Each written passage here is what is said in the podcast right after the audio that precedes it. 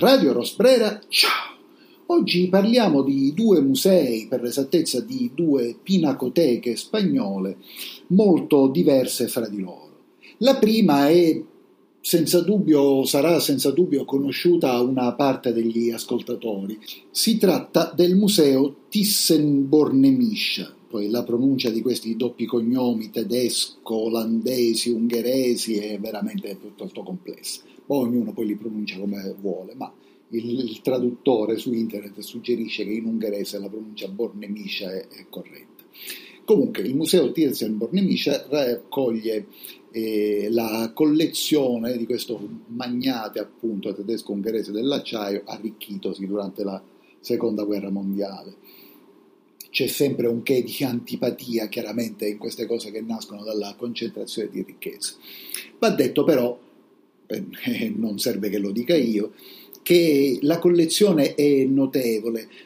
Ritornato a Madrid dopo qualche anno, e avendo in realtà poi forse non le ore sufficienti per rivisitare il Prado, ho scelto questo. Tra l'altro mi ricordavo, forse non si può dire tu cur che questo mi avesse lasciato un'impressione eh, migliore del Prado, perché ovviamente il Prado è infarcito di capolavori, ma ecco che le collezioni del Museo Thyssen fossero più più complete o forse semplicemente più corrispondenti ai miei gusti. Emergendo da un appuntamento vicino a Plaza de Spagna, cioè a una delle estremità del Paseo del Prado, che insomma per chi non lo sapesse è l'arteria principale del centro di Madrid, ho manifestato alla signora con cui aveva appuntamento l'intenzione di andare a passare un paio d'ore al museo. Le ho chiesto per scrupolo, perché vedo che qua in, in Spagna nessuno rompe le scatole in proposito, o quasi nessuno, eh, però a Madrid ero appena arrivato, e ho chiesto alla signora con cui avevo l'appuntamento se per caso in, per, in, per, entrare al museo qualcuno mi avrebbe fatto dei problemi perché ero sprovvisto degli odiosi passaporti vaccinali. E, e, lei, ridendo, ma anche con orgoglio, mi ha risposto: Ma questa è Madrid, questa è una città libera. Ed effettivamente la percezione era questa, chi con mascherina e chi senza, ma attraversando, senza, ma attraversando il Paseo del Prado, la percezione era di felicità, era anche una mattinata di sole, il clima era mite, poi quando il sole è tramontato o ha iniziato a degradare, il clima è diventato decisamente meno mite, e quindi piano piano, lemme lemme, sono arrivato al, al Museo Thyssen. Nessuno alla biglietteria, ho provato anche a fare la battuta alla bigliettaia, che mi ricordavo che è vero che erano le vacanze di Natale, però mi ricordavo che anni fa avevo fatto almeno 45 minuti di fila prima di entrare. Eh, ma perché in questo momento non c'è nessuna esposizione? Non so se fosse questo. Comunque, la collezione è interessante e io non sono uno storico dell'arte, ma soltanto un amatore. Tuttavia, eh, poiché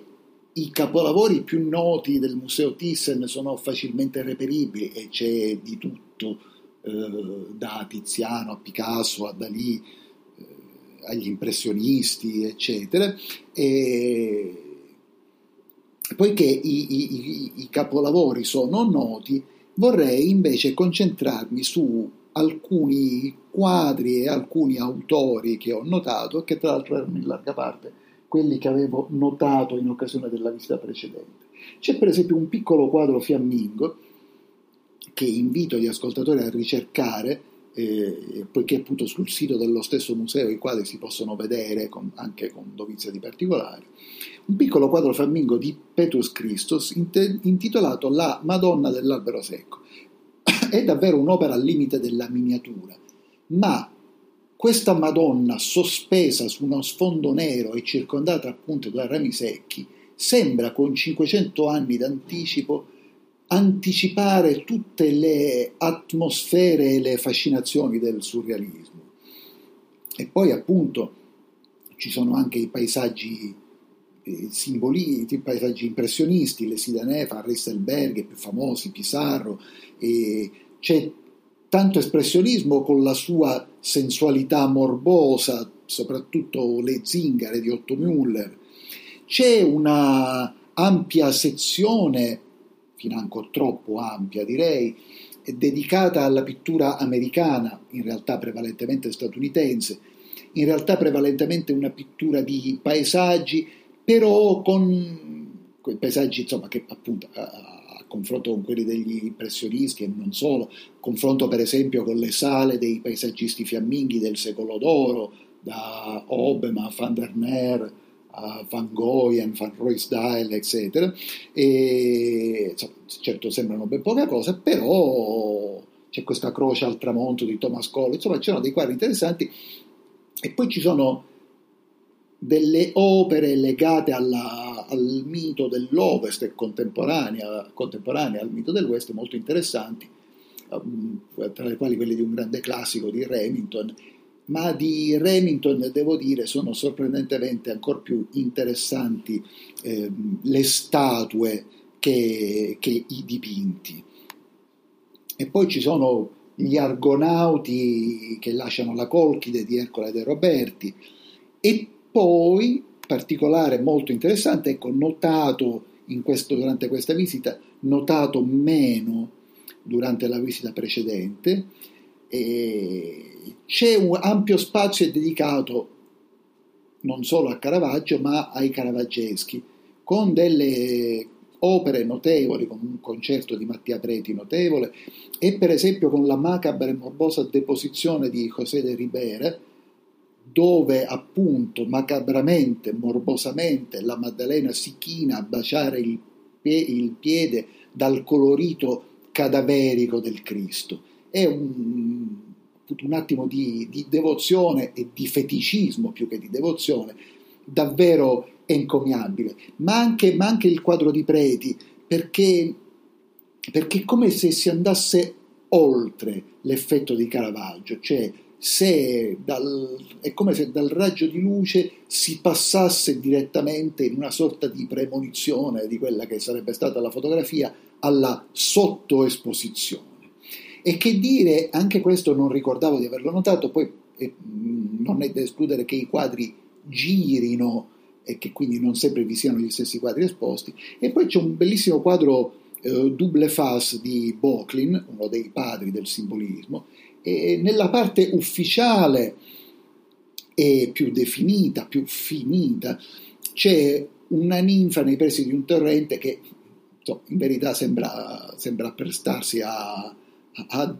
sembra, sembra che si stia per dedicare a regalarsi un po' di piacere personale. Dall'altra, ed è la parte paradossalmente più interessante nell'evanescenza dell'opera appena abbozzata, c'è una ninfa, la stessa ninfa, inseguita da Pan. E, è davvero un piccolo dipinto che dà un'impressione magica, come un'impressione magica di antica sapienza, di antica conoscenza di un mistero a noi negato, da, e faccio anche la rima, il Cristo resuscitato del Bramantino. Un quadro misterioso, Cristo suscitato del Bramantino, che anche in questo caso eh, gli ascoltatori potrà, potranno anche in diretta cercare su internet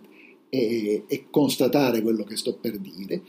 Cristo resuscitato che ha sullo sfondo delle forme evanescenti e misteriose, fantasmi, oggetti volanti non identificati, eh, creature da un altro mondo, creature lattiginose, lattiginose, nuvole antropomorfe, non lo so, però lo sfondo in alto sulla sinistra del, del, del quadro è davvero, davvero molto misterioso e affascinante. L'altro museo del quale mi fa piacere parlare è appunto molto diverso e molto più piccolo. Si tratta del, di un museo situato nel centro di Cordova dedicato al pittore Julio Romero de Torres. Julio Romero de Torres era predestinato a quell'edificio. E il patio di quell'edificio infatti ospita da una parte il museo, de Torres, il museo Romero de Torres nella sua casa e dall'altra, dove un tempo c'era tra l'altro manicomio, un ospedale psichiatrico come lo si chiamasse all'epoca, dall'altra il Museo delle Belle Arti, ma per una coincidenza Julio Romero de Torres, che era figlio di un altro pittore, Rafael Romero Barros, nacque proprio nelle sale del Museo delle Belle Arti di Córdoba. I musei sono piccoli, si visitano facilmente, il Museo di Belle Arti e si visita anche gratuitamente ha delle statue di natura simbolista molto interessanti, anche molto interessanti, oltre a delle opere dello stesso Romero de Torres interessanti, ma soprattutto con i suoi drappeggi, le sue sale di velluto rosso, e il museo Romero de Torres un, riveste un interesse anche in questo caso al limite del morboso. Romero de Torres infatti è un pittore che potrebbe essere più o meno vagamente ascritto alla corrente del simbolismo, simbolista con uno o due decenni di ritardo. De Torres è nato nel 1880 e il fulcro della sua carriera nei, inizia nei primi del Novecento ma si prolunga fino a, a, agli anni venti inoltrati, quindi quando già il simbolismo nel nel resto d'Europa era già tramontato, era già stato smontato dalla prima guerra mondiale, dalle aberrazioni sociali che questo annichilimento della persona umana aveva causato. La Spagna, fortuna sua in questo frangente storico, è sfalsata nella storia d'Europa, infatti per questo non ci sono le misure repressive del,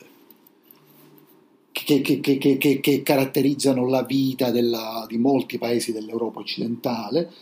e sfalsamento della storia che forse, forse salverà la penisola iberica quando nel resto d'Europa scoppierà la guerra, perché tanto scoppierà, sarà per l'Ucraina o Ucraina che dir si voglia, per la Russia sarà in un'altra circostanza, ma scoppierà molto presto.